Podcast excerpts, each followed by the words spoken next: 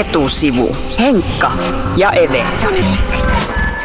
Reilun kuukauden kuluttua urheiluystäville, suomalaisille urheiluystäville ja kaikille muillekin tuolla ympäri maailmaa tarjotaan massiivinen määrä urheiluvihdettä. Sotsiolympialaiset Talviolympialaiset käynnistyvät siis 6. helmikuuta. Etusuvun vieraana on nyt urheilutoimittaja selostaja Niki Juusela. Tervetuloa. Terve, kiva olla täällä. Jääksään on aina mukava tulla. Sä oot Nikki tota, selostat tosiaan jääkiekon jääkiekko, jääkiekkopelit sieltä Sotsista ja ne on isot saappaat, joihin joudut Antero Mertarannan jälkeen. Kuuntelijakin kirjoittaa tänne jo, että no isot on saappaat, mutta aikansa kutakin. Joko jännittää pelien selostaminen? Ei jännitä kyllä pätkääkään. Tässä on niin paljon tapahtumia, mielenkiintoisia tapahtumia urheilun saralla tulossa ennen olympiakisoja, että ei vielä jännitä ollenkaan. Ja kaiken lisäksi onhan tuolla niin kuin meitä iso tiimi, jotka niitä pelejä selostaa, että me ainoastaan siellä selosta jääkiekkoa. Ja katsotaan nyt muutenkin tämä kuvio, että miten tämä sitten loppujen lopuksi tulee menemään. Kuinka paljon sä oot jo valmistautunut kisoihin? No suoraan en. Tietenkään hirveästi ole vielä valmistautunut, koska kisoihin on niin paljon aikaa. Että totta kai jääkiekkoa seuraan ja seuraan muutakin urheilua ammattini puolesta, mutta varsinaisesti en ole valmistautunut millään tavalla, kun en sitten hyvän oikeasti tiedetä, ketkä siellä vielä pelaa Suomen joukkueesta. Miltä siellä Shotsissa näyttää? Olet käynyt siellä kerran aikaisemmin jo valmistautumisreissulla. Joo, tai me käytiin Haapasalon Villen kanssa olympiakisojen aikaan tulee myöskin tällainen toisenlainen Sochi-sarja, jossa kuvataan ja kerromme Sochista ihan muun kuin urheilun kautta, eli käydään rikkikylvyissä ja Mustameren rannalla ja muuta. Ja se kertoo musta siitä paikasta aika paljon, että siellä on palmut vihreinä, vielä käsittääkseni tässäkin vaiheessa. Saarisen Jussi oli siellä just tekemässä Sochin kiekkoturnausta, tätä EHT-turnausta ja Öö, onhan se käsittämätöntä, että tollaiseen paikkaan olympiakisat ylipäätään annettiin, joka on, tunnetaan tällaisena Mustanmeren rivierana kesä aurinkolomakohteena ja on, on se vähän erikoista. Se on, se on niin aurinkoinen ja niin kesäinen paikka ja, yhtäkkiä siellä onkin talviolympiakisat, eli se lämpötilaerotus esimerkiksi sieltä Mustameren rannalta vuorille on ihan käsittämätön, että, et, et, eikä siellä välttämättä vuorillakaan kylmä ole. Et, et, on, se, on se aika erikoinen paikka. Sä kävit Sotsissa siis lokakuussa. Millaiset turvatoimet siellä oli silloin? No ei siellä turvatoimia käsittääkseni silloin me ei ainakaan nähty lainkaan. Ihan normaalit passin tarkastukset, tervetuloa maahan ja mitään, mitään turvatarkastuksia siellä vaiheessa ei nähty. Mutta täytyy huomioida, että me ei näin varsinaisesti kisapaikoilla muuta kuin siellä ylhäällä vuorilla käytiin, mutta missään muualla me ei nähty edes kisapaikkoja. Et ole käynyt sun selostuskopissa siis vielä? En, en, en ole käynyt. En ole nähnyt, en, siinä jäähallissa enkä itse asiassa nähty edes ulkopuolelta, koska me tehtiin ihan toisenlaista ohjelmaa sieltä. Juonat Ville Haapasalon kanssa myös Sotsin olympialaisten avajaiset ja sitten päättäjäiset. Minkälaista on ollut astua vähän urheilutoimittajan pestin ulkopuolelle? No elämähän, tämähän on vain ammattiurheilutoimittaminen, että musta se on ollut ihan todella hienoa. Haapasalo Ville on niin huikea äijä, mikä elämän kokemus sillä on reilu 40 hänen elämänsä aikana, vuoden aikana ollut, niin on se ollut, se on tavallaan ollut, miten sen sanoisi, se on ollut sitä, niin kuin, sitä normimeininkiä, että tuommoiseen kulttuuriin ei pääse tutustumaan niinkään noissa arvokisoissa, vaan se on enemmän sitä hallilla olemista ja hotellilla olemista. Ja, mutta sitten kun Haapasalon kanssa pääsee reissaamaan sieltä, niin sitten näkee ne todelliset kasvot, että mikä, mikä se Sochi oikeastaan on ja mitä se venäläisyys myöskin on. No miksi Yle Urheilu haluaa ottaa ne toiset kasvotkin nyt mukaan tänne kisoihin? No urheilukisat. No just sen takia, että me avattaisiin vähän sitä muutakin puolta. Että eihän se urheilu on vain osa sitä ja muutenhan äh, niin Sochi paikkana jää varmaan aika pintapuoliseksi. Kuten sanottu, eihän niissä arvokisoissa urheilulähetyksissä ikinä nähdä mitään muuta kuin urheilupaikkoja, jäähalleja, tavallaan haastattelusermejä, urheilijoiden kasvoja. Nyt kun me pystytään niin tämmöisen crossmixi tekemään siinä ja tuomaan Venäjän asiantuntijan mukaan lähetyksiin, niin mikä sen parempi tapa myöskin esitellä sitä varsinaista sitä paikkaa ja sitä, sitä sydäntä, mikä Sotsissa sykkii. Vieraana on urheilutoimittaja Niki Juusela, joka lähtee piakkoin Sotsiin. Milloin on muuten lähtö sinne Sotsiin varsinaisesti? En mä muista, tässä on niin paljon tapahtumia. Sä et ole kyllä valmistautunut nyt vielä mitenkään superhyvin. Siis, Onko mä, passi voimassa? En mä sitäkään varmaan, eikä viisumista, mutta kyllä sinne pääsee yleensä. Ei, yksikään isosta, mihin on lähetetty, niin en ole pois jäänyt sen takia, että en olisi muistellut päivää. Mä, mä en jaksa tommosia ikinä murehtia liikaa, että sit kun lähtö lähestyy, niin sitten sekataan, että koska se lento olikaan. No sä oot käynyt siellä aikaisemmin lokakuussa Ville Haapasalon kanssa, siis näyttelijän Ville Haapasalon kanssa, Joo. joka on supersuosittu hahmo Venäjällä. Kävitte siellä Shotsissa näyttämässä vähän toisenlaista Shotsia. No eihän se mikään salaisuus, että olympialaiset on Venäjälle ja etenkin presidentti Putinille arvovalta ja kunnia kysymys mm. myös. Millä tavalla se näkyy tässä härdellissä? Näkyykö se urheilutoimittajalle mitenkään?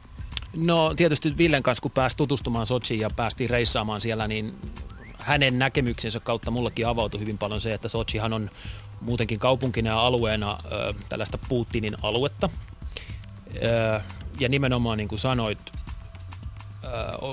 tavallaan puhutaan kasvojen kirkastamisesta ja pesusta myöskin Venäjän julkisuuskuvan kannalta näiden olympiakisojen aikana. Eihän sattumaa, että tässä on ihmisoikeusaktivisteja vapautettu ja on erinäisiä muita kannanottoja Venäjältä ikään kuin annettu nyt, että nyt ollaan niin solidaarisia, kun olympiakisatkin saadaan tänne. Että kyllähän tässä on niin selkeä, selkeä tällainen ilmiö huomattavissa. Lisäksi sinne kun on laitettu miljardikaupalla rahaa Krasnapolianaan sinne vuorialueelle rakennettu ihan tyhjästä Alppikylä, niin kyllähän siinä on, halutaan näyttää, että Venäjä on myöskin mahdollisesti turisteille tulevaisuudessa houkutteleva vaihtoehto esimerkiksi Alpeille, jos ajatellaan lomamatkoja ja muita. Ja halutaan näyttää tämmöinen uudenlainen viehättävä, miellyttävä moderni rantakaupunki, jossa pystytään alpi, alpit yhdistämään, vähän niin kuin, niin kuin jossakin Ranskassa tai muualla. Yle näyttää sen sun ja Ville Haapasalon kanssa. Joo, joo, joo. El... Ja Venäjä näytään positiiviseen sävyyn. Kun täällä kuuntelija myöskin kysyy, että aiotko, aiotko sä puhua Venäjästä kriittiseen sävyyn siellä kisoissa? No jääkiekossa tietysti, jos Venäjä pelaa huonosti, niin silloin puhun kriittiseen sävyyn niistä, mutta kyllä tietysti tässä esimerkiksi Villen kanssa, niin kyllä me ollaan nostettu näitä asioita esille ja, ja ehkä niin kuin, mikä mun mielestä olympialiikkeessä on muutenkin erittäin niin tärkeä seikka nostaa esille, että onko järkeä laittaa miljardikaupalla ää, tässä tapauksessa dollareita tai ruplia ainoastaan kahden ja puolen viikon takia tiettyyn paikkaan kiinni, koska yhteiskunnassa on muutenkin epäkohtia, että sillä rahalla saataisiin paljon tehtyä. Niin se on aina ollut olympiakisoissa, niin se on ollut Pekingissä, niin se on ollut tietyllä tavalla Lontoossa ja sitä ennen, niin se aina tulee olemaan. Mutta nyt musta olisi hirveän tärkeää miettiä, että onko se kuinka järkevää. Onko se järkevää? Jos ei niitä suorituspaikkoja saada valjastettua hyötykäyttöön kisojen jälkeen, jos ei sitä infrastruktuuria saada palvelemaan sitä, sitä aluetta niitä kansalaisia oikeasti, niin sitten siinä ei ole järkeä. Vaan sitten kannattaisi mun mielestä miettiä jopa tulevaisuudessa mahdollisuutta, että olisi muutama kaupunki, jossa olympiakisat pidettäisiin aina neljän vuoden välein ja olisi, olisi tavallaan pysyvä infra siellä valmiina, jota pystyttäisiin hyödyntämään, mutta se, että laitetaan miljardeja miljardeja ainoastaan kahden ja puolen viikon takia, plus sitten paralympiakisat, niin eihän siinä ole mitään järkeä, jos ei se palvele kehitystä ja tulevaisuutta myöskin. Urheilukisat kuitenkin kyseessä. Tässä otettiin vakavia aiheita esille ja hyvä niin, mutta sinne lähtee suomalaisia olympiaurheilijoita tavoittelemaan sitä kirkkainta kultamitalia. Öö, sinne kuitenkin lähdetään ilman mitallitavoitteita. Mm. Kojonkoski, huippuurheiluyksikön johtaja Mika Kojonkoski on sanonut, että ei tavoitteita, ei aseteta paineita urheilijoille. Aina ennen on lähdetty kisoihin mitallitavoitteiden kanssa, mutta nyt ei lähdetä. Joo. Hyvä vai huono asia? No, musta on musta se ei ole niin relevanttia sikäli, että jokainen urheilija omassa lajissaan kuitenkin asettaa ne omat paineet. Ja jos ajattelet Kaisa Mäkäräistä, niin eihän Mäkäräistä hetkauta ampumahihtejä esimerkiksi se, että mitä, mitä mitalitavoitteita on laitettu jonkun olympiakomitean toimesta, vaan kyllä hän on asettanut itselleen ne tavoitteet ja niitä se lehdistö tulee kuitenkin häneltä kysymään. Musta se on ihan hyvä linja ihan yleisesti, eihän sillä ole mitään tekemistä esimerkiksi, otetaan aikaisemmat olympiakisat, jännitetään, että tuleeko keihäistä mitalia, että sitten saako purjehtia mitalia, että päästään mitalitavoitteeseen että yhtäkkiä kaikki synnit on annettu anteeksi niissä epäonnistuneissa lajeissa. Kun joku purjehti ottaa esimerkiksi hopeamitalin, eh, mutta eihän se paikkaa tietyllä tavalla sitten muiden epäonnistumista niin sanotusti, jotka ovat asettaneet ehkä toiveita ja mitaliodotuksia omissa lajeissaan. Musta se ei ole relevanttia, että on mitalitavoite. Mitalitavoite kuitenkin syntyy urheilijoiden omassa, omassa mielessä ja he asettaa ne omat tavoitteet ja niitä kohti on hyvä mennä. Kojonkoski esitti myös medialle toiveen, että media ei asettaisi mitallipaineita urheilijoille. No toi, toi, on, toi on hölmöä mun mielestä. Joo. Siis suoraan sanottuna, että, että anteeksi, mä keskeytin. Ei, ei, anna tulla vaan. Mutta et, et, mi, totta, eihän mediaa voi millä tavalla, totta kai media asettaa paineet, niin se pitää mennä me satsataan kuitenkin Suomessa huippuurheiluunkin niin paljon rahaa, että kyllähän se menestystä, onhan sitä, sitä on tultava myöskin jossain määrin. Ei tietysti ehdon tahdon, että hinnalla millä hyvänsä mentaliteetillä, mutta A, lehdistöähän sä et voi painostaa millään tavalla tai ohjeistaa myöskään toimimaan tietyllä tavalla, vaan lehdistö toimii, miten lehdistö toimii vapaassa maassa parhaassa katsomalla tavalla. Jos niitä paineita asetetaan, niin niitä asetetaan. Ja niitä saa asettaa, koska satsataan niin paljon. Mutta eihän siinäkään mitään järkeä, että sitten lähdetään tällaiseen brittitabloid-tyyliseen headhuntingiin siinä vaiheessa, kun sitä menestystä ei tule ja vaaditaan päätä vadille, vaan rakentavasti. Ja totta kai sitä menestystä pitää lehdistössäkin vaatia. Urheilu on viihdebisnestä ja median mm. kanssa käsi kädessä kulkee koko ajan. Millä tavalla urheiluväki suhtautuu mediaan? Onko se kiusan kappale vai hyvä yhteistyökumppani? Kyllä väittäisin, että se on muuttunut kaiken aikaa niin kuin parempaan suuntaan sikäli, että urheilijoiden kanssa, managereiden ja muiden kanssa on aika helppo ja kivakin toimia. Että urheilijat, sanotaan ehkä uudempi sukupolvi ymmärtää sen median vaikutuksen ja, ja median kanssa toimimisen tärkeyden, koska siihen rakentuu paljon se sponsorimyynti, imago, millä myydään sitten urheilija, millä saadaan tehtyä varainhankintaa. Aika harvassa on ne urheilijat, jotka pystyy sanoa, että ei kiinnosta, että en mä lähde tohon mukaan, en mä lähde tohon mukaan, että kaikki tulisi kuin Manulle illallinen sitten, sitten äh, niin taustojen ja, ja just Fyrkan puolesta. Mutta musta se on helpompi toimia nykyään ja aika positiivinen viba on kyllä niin kuin urheilukentässä tällä hetkellä median ja, ja, ja urheilijoiden välillä. Totta kai on, sit, on, on, sekin on yksilökohtaista ja tietyt urheilijat vaatii ehkä sit ja varjelee yksityisyyttään vähän enemmän kuin toiset, mutta musta se on helpompaa kyllä kuin jo pari vuotta sitten. Yleensä etusivun vieraana on Niki Juusela olympiapelien selostaja, siis jääkiekon miesten osan, osan mutta Suomen joukkueen pelien selostaja. Niin kai, en mä ole oikein varma vielä. ah, no niin, se on hyvä juttu sitten. Ei, kyllä, kyllä kai se niin on. En, mä, mä en ole oikeasti ihan varma vielä. Okei, okay, no mutta siis ähm, ylipäänsä urheilutoimittaja, kun olet pitkään tehnyt urheilutoimittajana ja olet tehnyt myöskin niitä äh, erätauko-haastatteluja, ylipäänsä urheilujuttuja. Urheilutoimittaja selitään usein fani, tai haukutaan fanitoimittajiksi. Pitääkö tämä paikkaansa? Onko se fanitoimittaja siellä Suomen olympiajoukkueen faneja siellä kisoissa? Uskalletaanko sillä kritisoida tarpeeksi? Uskallatko selostuksessa kritisoida suomalaisia pelaajia? Joo, uskallan. Va- kyllä mä ihan varmasti uskallan. Ja, ja musta tämä faneussana on tosi hyvä. Meillä oli urheiluviikonlopussa ennen joulua Aleksi Valavuori ja Harri Halme urheilumanageri muun muassa vieraana ja musta urheilutoimittaja saa olla fani. Ihan samalla tavalla kuin populaarikulttuurissa, ollaan musiikkitoimittaja, niin musiikkitoimittajakin saa olla fani. Se kertoo vaan siitä intohimosta, mitä sitä urheilua ja lajia kohtaan on. Se faneus ei tarkoita sitä, etteikö voi sitä kritiikkiä heittää, vaan fani saa olla ja fani pitää olla, koska se kertoo, että sä myöskin välität siitä lajista, mitä sä teet.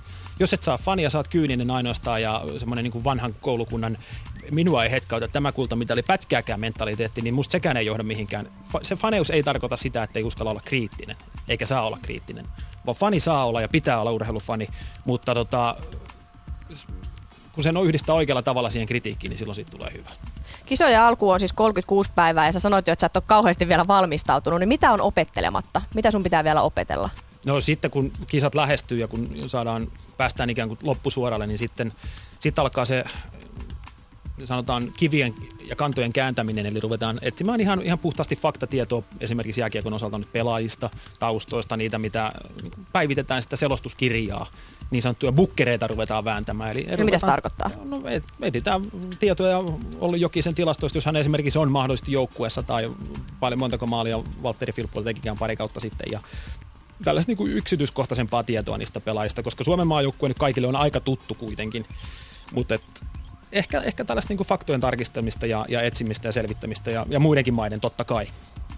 Sellaista yleistä, yleistä tietoutta, mikä liittyy pelaajiin ja joukkueisiin. Ja... No sä etsit tietoa ainakin jääkiekosta, mutta mitä lajia sä odotat itse eniten lätkän lisäksi noilta kisoilta? No, well, urheilutoimittajana kun tietysti niissä kisoissa on, niin ei käytännössä ehdi seurata mitään muuta lajia kuin sitä omaa lajia. Eli jääkiekko totta kai on, on itsellä nyt se, mitä odottaa vesikielellä, mutta sitten ihan tietysti kaikki, koska olympiakisat on, on tapahtumana niin upea, että se on ihan sama, että mikä laji siellä on kysymyksessä, vaan se vaan vie mukanaan. Mutta ehkä mä nyt odotan sitten kuitenkin, no en mä vaikea sanoa. Kaikkia lajeja. Niin, mun on vaikea. Ehkä joku kelkkailukin on välillä ihan älyttömän hieno katsoa jotain koosteita illalla sitten siellä. Kuinka paljon urheilutoimittajaa voi jännittää tai selostajaa voi jännittää? Leikitään, että tai voi olla niin, että lei, leijonat, jääkiekko leijonat voittaa olympiakultaa ensimmäisen kerran historiassa. Mm-hmm. Ja sä selostat se ottelu. Niin kuinka paljon sua jännittää se mahdollisuus, että saatat olla se ääni, joka tulee ikuisesti muistamaan leijonien kullasta Shotsissa 2014? No noin kun sä sen laitat, niin totta kai se rupeaa tässä vähän niin, niin tärisyttää. Niin, tärisyttää mutta, mutta tietysti se itse urheilusuoritus on se kaikkein tärkein. Et, et, ja selostajasuoritus vai? Urheil, urheilijoiden suoritus. Et tästä täytyy nyt muistaa tämän kaiken tällaisen mahdollisen innostuksen alla myöskin se, että se itse urheilu on siellä tärkeintä, eikä se, ketkä sitä urheilua raportoi. Että mehän ollaan vaan välittäjiä siinä sen tunteiden välittämisessä, ketkä, ketkä näkee ja aistii, mitä siellä tapahtuu sen lisäksi, että ihmiset tietysti kotikatsomus näkee ja kuulee. Me ollaan ainoastaan välittäjiä eikä mitään muuta, että ei nämä niin isoja juttuja kuitenkaan ole, että nämä ehkä nostasin niin kuin sitten lääkärit ja muut vähän isompaan huomioarvoon tässä, että mitkä ne elämän vaikutukset niin kuin tuleville sukupolville on kuin meidän suoritukset niissä selostajina kiitos vierailustani Kiusela. Tsemppiä Sotsiin kuitenkin sunkin suorituksiin. Kiitos paljon.